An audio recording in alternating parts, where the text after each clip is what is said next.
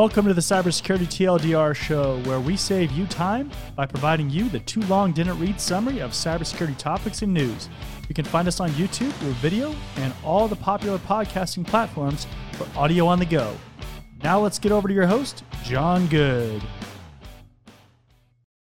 Welcome, welcome, welcome. I am your host, Jon Good, and this is where we're going to do the threat intel briefing for the week of August 28th, 2022 through September 3rd of 2022. If you're watching on YouTube, I appreciate it. Make sure to like, comment, and subscribe. Let me know how you're enjoying it. If you think there's anything that we can do better, uh, if you have any thoughts on any of the articles or anything that we cover in this episode. Reminder we are on all the popular podcasting platforms. So if you're listening on there, make sure to subscribe as well and leave us a review. Again, let me know how we're doing. Let me know if there's things that you want to see that we're not doing. And if you have any overall thoughts on the articles and things that we cover. Also, check out the description. There is going to be a link to all of the show notes. So, all the articles that we cover. And if you want to read a little bit more, because obviously we don't get to deep dive on a lot of the technical stuff on the nitty gritty kind of details, but uh, the articles will be in there as well for you. So, without any further delay, let's go ahead and jump into the articles for this week. So, the very first one, I'm sure you probably heard about this if you've been following the news in cybersecurity, but hackers breached LastPass developer system to steal source code. So, password management service LastPass confirmed a security incident that resulted in the theft of certain source code and technical information. If you're not familiar with what LastPass is, it's basically a password manager. So, you can go in there, you have one password to unlock basically a vault, and that vault has all of your passwords. So, you can make them super secure and you don't have to remember these 15 20 30 digit long, or character long passwords and it will just automatically fill those in. So that's what lastpass is. Now the security breach is said to have occurred two weeks ago targeting its development environment. No customer data or encrypted passwords were accessed uh, although the company provided no further details regarding the hack and what source code was stolen.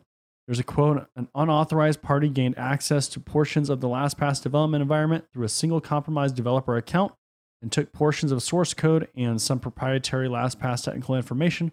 LastPass CEO Karim uh, uh, Toubba said, amidst ongoing investigations and in the incident, the company said it has engaged the services of a leading cybersecurity and forensics firm and that it implemented additional countermeasures. So, kind of looking at this, you know, from a top scale, uh, kind of a top-down view, a high level view, anytime there's an incident and it's very serious, it involves, you know, customer data and things like that, it is wise to bring in an external third party to kind of do an evaluation, right? You want to know what really happened. I mean, obviously internally you want to be able to do forensics and things like that, but you know, bringing in that external party is just a very unbiased kind of view of what happened and they can kind of dig into things and really see, you know, what happened, what was accessed, kind of the path that was taken and all that kind of stuff and help you you know ultimately improve your security. So that's you know very standard. If it involves something that is illegal or you know some kind of uh, illegal act that breaks a law or something like that then you would obviously engage like the fbi or you know whatever country you're in uh, law enforcement and they could help as well and kind of secure a lot of that evidence. But um, you know with lastpass the idea really is that you know a lot of this stuff is encrypted right? Like your your passwords are encrypted. And that's kind of where you know where my head went right? Because with encryption the idea is that the algorithms and the math and stuff behind it you know in a lot of cases it is you know it's open right? Like you can uh, you can view that information.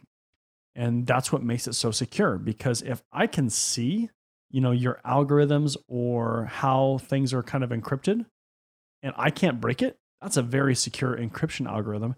And that's really what, you know, that makes me think of. Password managers, you know, are inherently good because passwords are a weak security uh, control. They're a weak authentication mechanism. I don't care who you are. A password is a weak authentication measure, especially if it's just by itself we've known that, right? Like there has been so much research and so much exposure on that idea.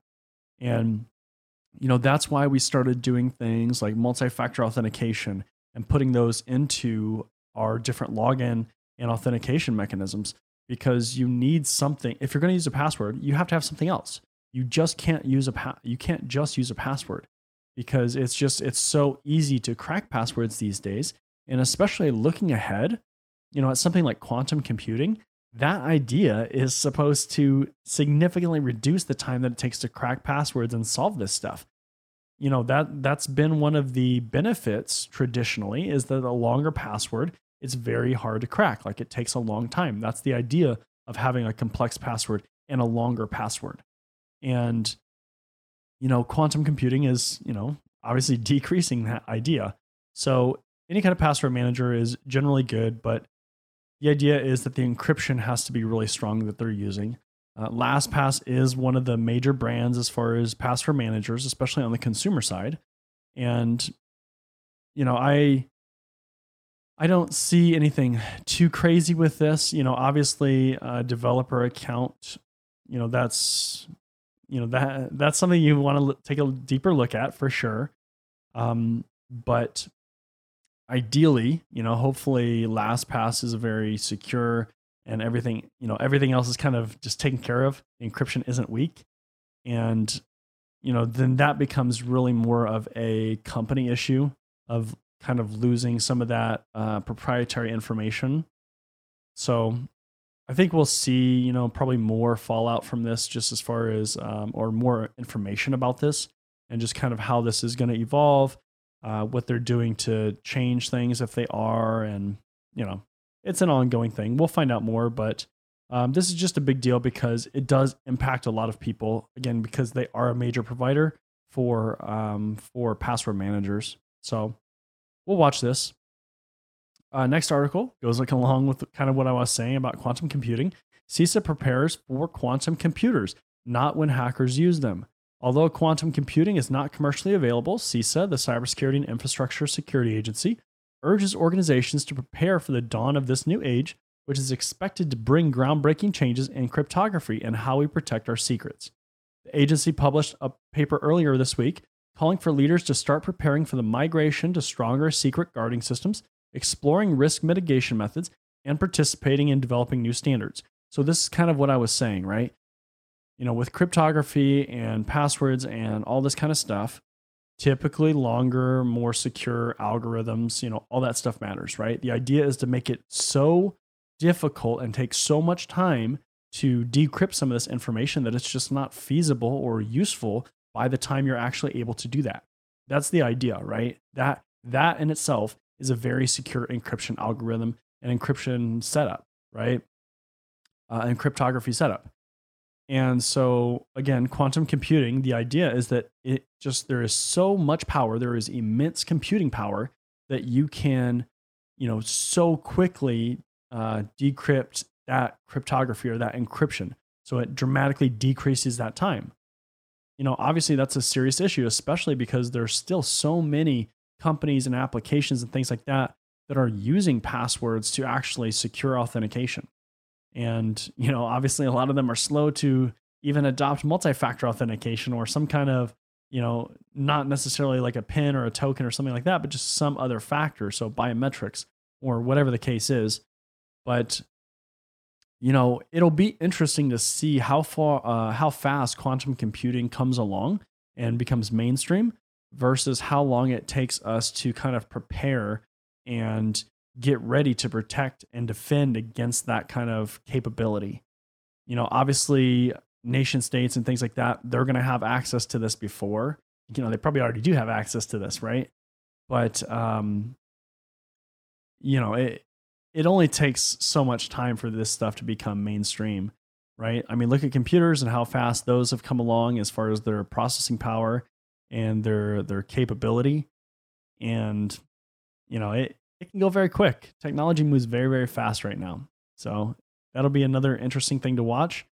You know, my guess is five, ten years, you know, 20 years. I don't, I don't know exactly where that that is going to come into play but it's not going to probably be like next year, right? Or in six months. It's it's going to take probably a little bit of time, but uh, and especially to get it mainstream, it's going to take you know, it's not going to it's not going to be days, right? Like it's going to take a little bit of time, but definitely an interesting area to kind of track, right? Next article California AG looks ahead to other data privacy violations after $1.2 million fine for a Sephora fine. California's Attorney General Rob uh, Bonta is already looking ahead to the next potential violations of the California Consumer Privacy Act, the CCPA, after issuing the state's first fine of $1.2 million to Paris based makeup giant Sephora this week. While announcing the fine, which was part of a settlement with Sephora to resolve allegations for uh, uh, the company violated the CCPA, Bonta said that he also notices uh, sent notices to a number of businesses due to alleged non-compliance when it comes to processing consumer opt-out requests. So if you don't live in the U.S., you know the U.S. is kind of slow as far as like privacy regulations, especially when we compare us to uh, like Europe, right? Europe is much more on top of the game as far as protecting consumer privacy. Typically in the US, where a lot of companies are like, oh, yeah, just like give us this piece of information and then give us this piece of information. And then we kind of just gather a ton of it. And, you know, traditionally, there hasn't been a ton of protection on a lot of that information, which is kind of why we find ourselves in the situation that we're in. But um, you know, what we're starting to see is a lot of states in the US are starting to kind of create their own privacy regulations. And that's obviously very interesting. We don't have a ton of um, a ton of federal regulations, so by the the nation government, the U.S. government. But uh, let's see what else does it say. Bonta's office did not respond to requests about which companies were issued the notices, but said that a statement that businesses have 30 days to rectify the violations or face a similar uh, fate similar to Sephora. The violations center around the processing of consumer requests made through global privacy controls that allow people to opt out of on, all online sales in one click. Many businesses attempt to get around this by making users click, click on opt out links each time they visit a website. So basically, the idea here is that if I go to a website, and I'm assuming this probably has to be tracked to an account with you know a cookie and stuff like that but the idea is that I go to a website like Sephora, I create an account. I'm supposed to be able to click some kind of opt out option, right? And then it should save that to my account and link it. So every time I come there, I'm not getting tracked, right? I've opted out of everything. But the issue here is that they, these companies are uh, they are not storing that that identifier, right? Like that that setting, that value. And so when you come back, you have to do it again or you're just opted in automatically, right? Like that's I guess that's what it sounds like is happening and probably is happening with a lot of companies and a lot of places, businesses, things like that because you know, again, in the US especially it's not we're not the best at privacy for sure uh, and this is a you know a, um, an international company, right? This isn't just a U.S. based company, but um, same kind of idea. But obviously, you know, if you're going to a website and you click that I want to opt out, you expect to permanently be opted out, right? You don't want to have to do it every time, and that's just you know that I would almost rather a company not give that option at all, right?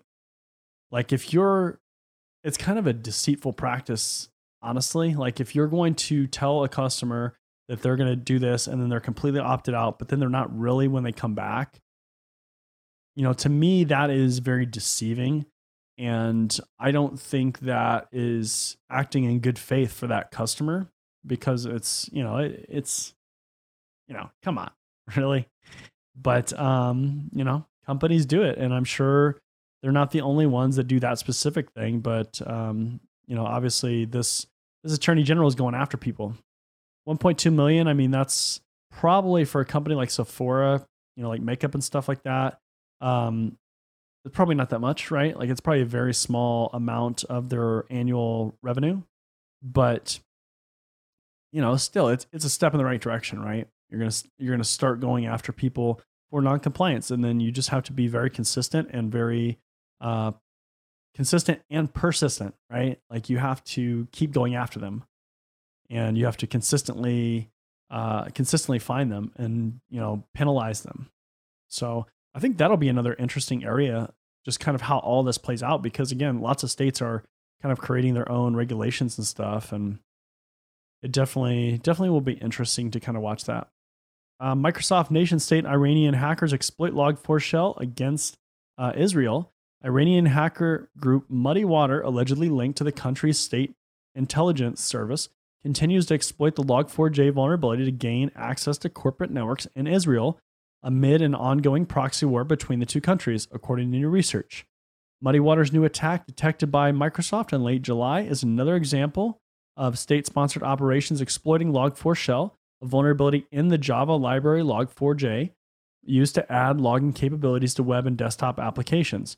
Early in December, Microsoft discovered that nation state groups from China, Iran, North Korea, and Turkey were abusing Log4 Shell to gain access to targeted networks. Muddy Water, for instance, used flaws in Log4j to exploit vulnerabilities in VMware apps, which were eventually patched. Main reason why I want to bring this up is because remember when Log4 Shell, when that came out, when it was originally launched, we talked about it on this channel a decent amount because it's it started to pop up more and more. But we covered this when it first came out and was first released, and it seemed like the world was going to crash, right?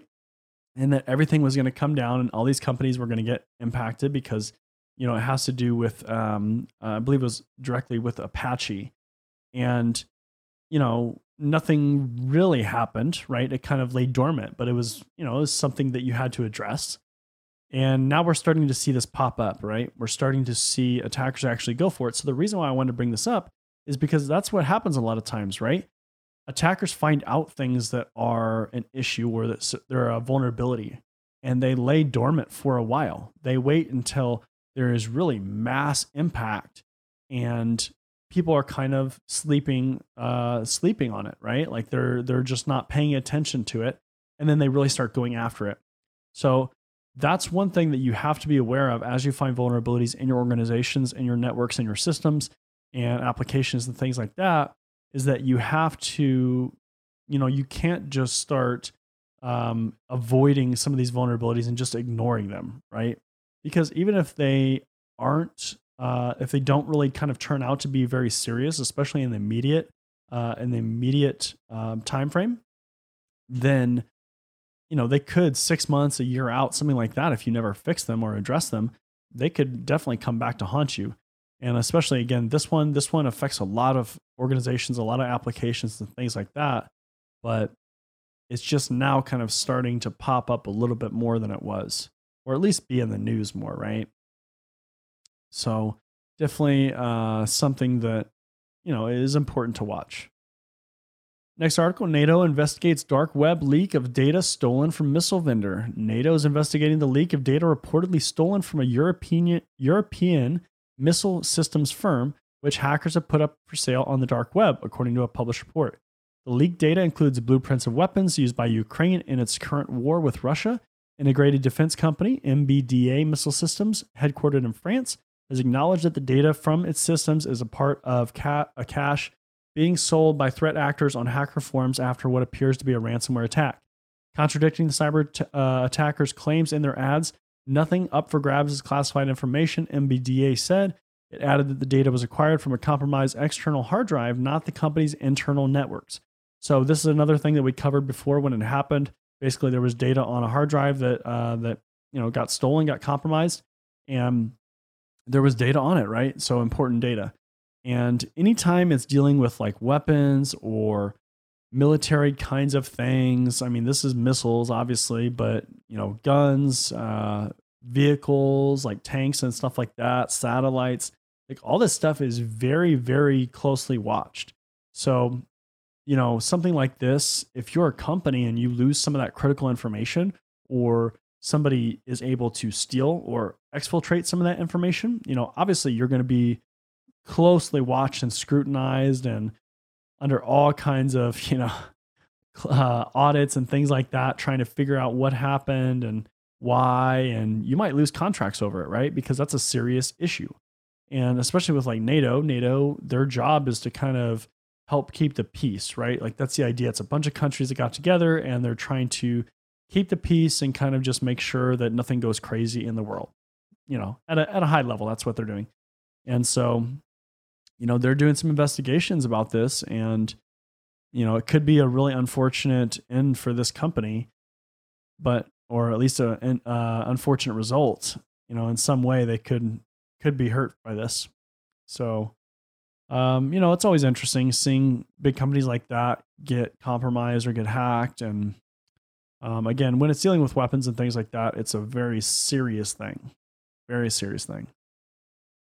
White House to give aviation executives classified cyber threat briefing, latest in series of industry meetings. The White House has been conducting classified cybersecurity briefings with executives from critical infrastructure infrastructure sectors as part of an ongoing effort to compel industry leaders to invest more in their digital defenses. The next meeting scheduled for September will be with executives from across the aviation industry.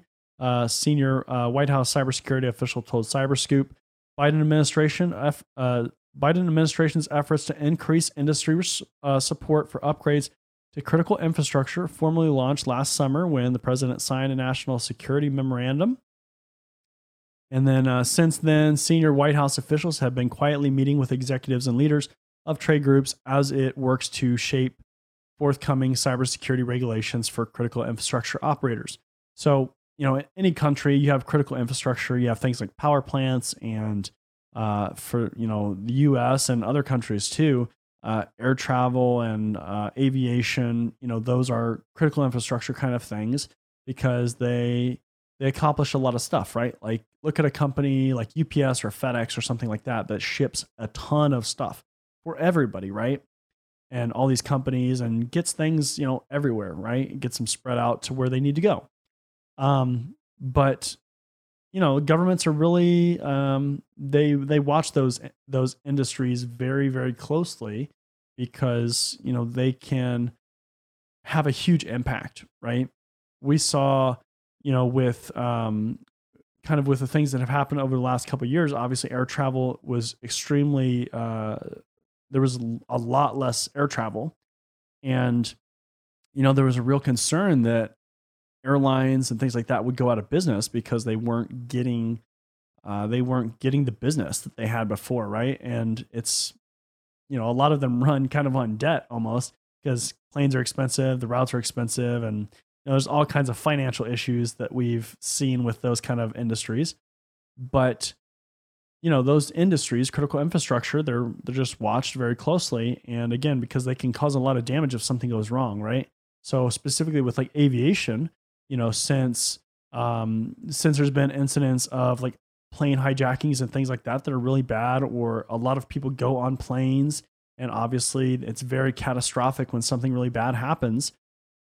You know, nobody wants to see anything bad happen. So if there is something that like the government knows about, and especially because we're in the in the U.S. here, right? So if like the White House knows something could potentially happen, or that there are new threats that they have to be aware of. You know, they they're going to make sure that they know about them because it's in their best interest and everybody's best interest to make sure that they know what's going on. And obviously, they're going to brief, you know, senior leaders, executive leaders. They're not going to tell uh, the end you uh, the end manufacturer technician or whatever, you know, this high level thing is going to happen, right? Like it's it's going to be kind of led up to uh, left up to the leadership but you know, it's it's a good thing to have those kind of relationships between the governments and industries because you know you want to be able to share that information. You want to be able to set people up for success and not especially not get people harmed, right? Like when it comes to human life, that's a serious issue. You can't just allow some of this stuff to happen, right? Like you have to take action. You have to prepare some of these people for information that they might not have otherwise so that they can effectively do their job, do their business mission, and protect people, keep people safe. So it's interesting to see that specifically with airlines, because obviously airlines have been around for a while. So I don't necessarily know specifically why aviation right now is being talked about. Obviously, cyber threats, right? Because planes, you don't want uh, a hacker to take over a uh, a plane system because you know there's all kinds of bad things that can happen or even like um, systems at like airports and like the towers and stuff like that. You know all that stuff is a serious issue. So definitely interesting to see. Uh, pirates, uh, pirate sites ban in Austria took down Cloudflare CDN by mistake. Excessive and indiscriminate blocking is underway in Austria, with internet service providers, ISPs, complying to a court order to block pirate sites causing significant collateral damage. The legal case was launched by the copyright organization LSG, and I'm not going to even try to pronounce this. uh, check out the article if you want to see the name. I, I don't know German, so or uh, you know I just I don't know how to say this, uh, which convinced an Austrian court to block 14 websites for copyright law violations. Problem arising from this measure is that it, the bans bans uh, also extended to specific IP addresses belonging to Cloudflare servers that support many other sites that don't violate copyright laws. Now, the next article, kind of similar and kind of linked to this, Cloudflare probably won't terminate services for despicable sites. Cloudflare said on Wednesday that it's not likely to terminate services for controversial customers in the future following online protests asking the company to stop providing services to a site linked to hate and harassment. One of Cloudflare's popular security services is anti DDoS protection, which blocks attempts to flood a website with traffic in order to knock it offline. With Cloudflare's service, it's unlikely that Kiwi Farms, a site with a long history of harassment and is blamed for several suicide uh, uh, suicides would be able to stay online. So basically, overall, kind of the idea here is that uh, specifically specifically with the first article, you have Austrian government trying to kind of shut down different sites, different IPs, and things like that. And then, you know, you have uh, Cloudflare, who, you know, they basically they try to prevent DDoS and kind of traffic floods to websites. I mean, that's the general idea, right? They don't want um, you kind of put up this wall so they prevent massive amounts of traffic going to some of these sites. We've seen services like this, you know, and specifically Cloudflare too, block a lot of these heavy traffic load attacks that have tried to be uh, tried to be launched against you know various various targets, various websites. And um, you know, I think what they're trying to do really is they're trying to um, not interject themselves into this, you know, kind of arena, right? They they're just simply offering kind of this service that it really helps, you know, prevent websites from being taken down, right? Like they don't they don't want to get into the business of you know trying to regulate or censor the the internet and and I get that part right because that's you know that's one thing that like social media is really really getting hammered hard on right now is being responsible for actually censoring or um, preventing certain content from getting onto their platforms. And it's although it's different it's similar right? Because now the social media platforms like facebook and instagram and twitter and stuff like that they're kind of getting into that um, that arena and kind of getting on the hook for having to actually try to figure out a way to censor this stuff. You know, that's that's a huge job, right? That's a massive job. But the difference is they're actually storing this information on their servers and in their um, you know in their storage uh, buckets or whatever they're using, right? Cloudflare isn't even storing it, this information, right? they're just you know they're just there offering kind of this basic uh, doorbell service right? Um, they're kind of like the yeah they're kind of that's a good comparison i think. They're kind of like the doorbell right? Like you have to go through them and they make sure you're not trying to overload a system and then they just kind of pass on the traffic or direct you where you need to go. So um, i think that will be interesting to kind of see how that plays out because cloudflare actually um, you know, they have a ton of customers. They are a major player in that space. And um, usually the major players kind of set the tone, right? Like those are the ones, the big guys are the ones that can fight back and they can be like, you know, get out of here. Like we're going to, we're not going to comply with you. We're not going to listen to you and, you know, come after us. We'll, we'll get our lawyers in the room. You get your lawyers and, you know, we'll go at it. So I think that's going to be an interesting thing in general because there's really this um, you know this overall sentiment to try to censor the internet or clean it up i guess is a little bit more uh, accurate way of how it's being described because a lot of people are getting you know agitated and irritated with the kind of content that's out there because obviously the internet over the years has been kind of a wild wild west kind of setup. So you can just you know put whatever up and you know do whatever you want to do right? Like that's been the idea.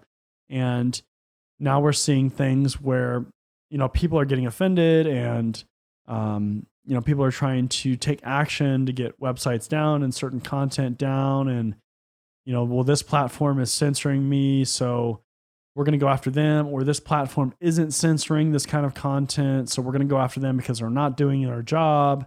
And man it's a slippery slippery slope.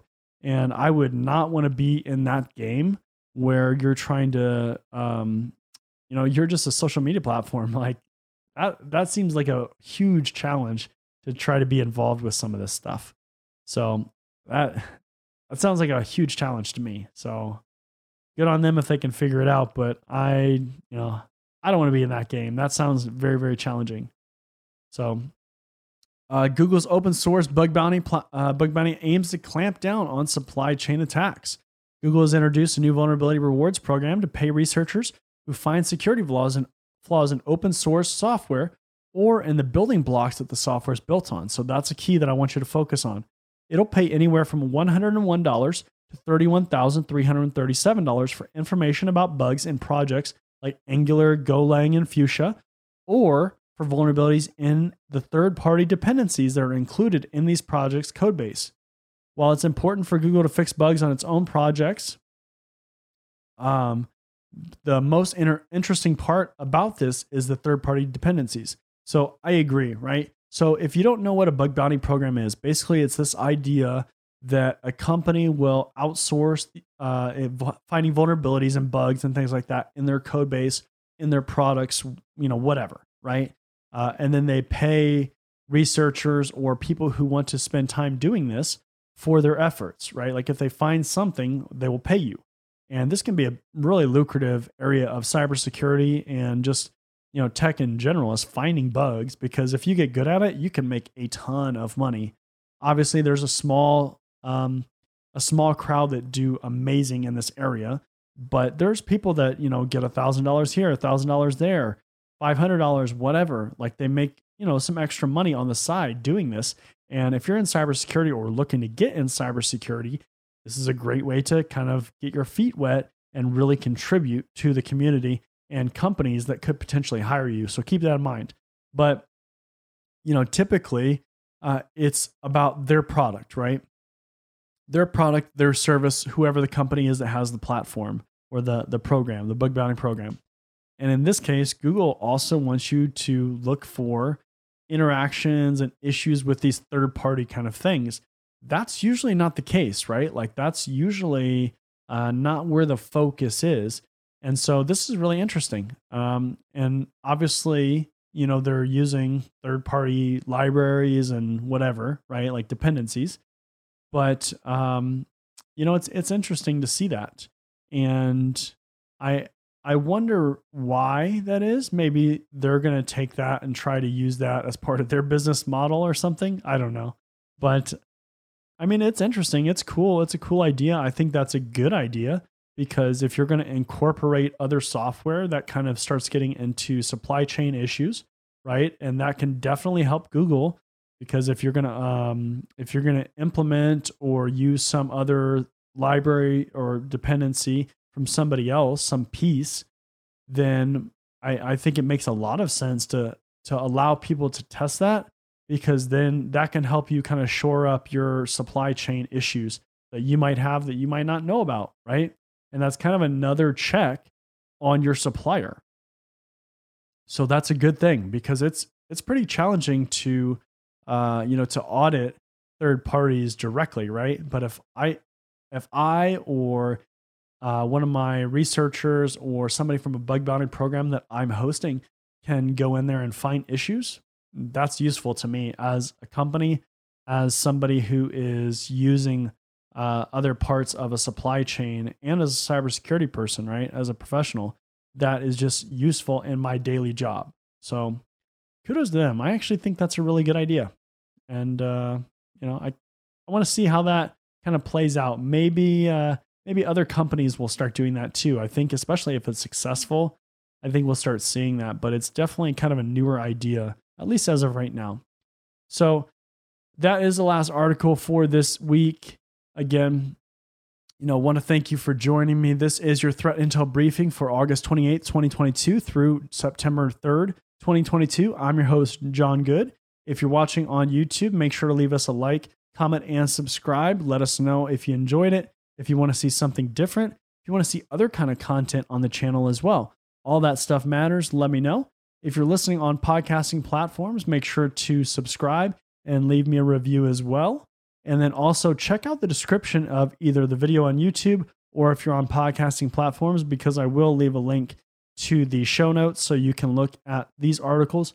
Plus, I'll have some other articles too that we didn't have time to cover, but that way you can get you know your full full enjoyment, full threat intel briefing. If you want to dive a little bit more into this stuff and you just don't want the um, the top level kind of analysis of a lot of the stuff, but with that being said, I want to thank you for joining me. And uh, if you're in the US, I hope you have a great holiday weekend. And I will see you next time.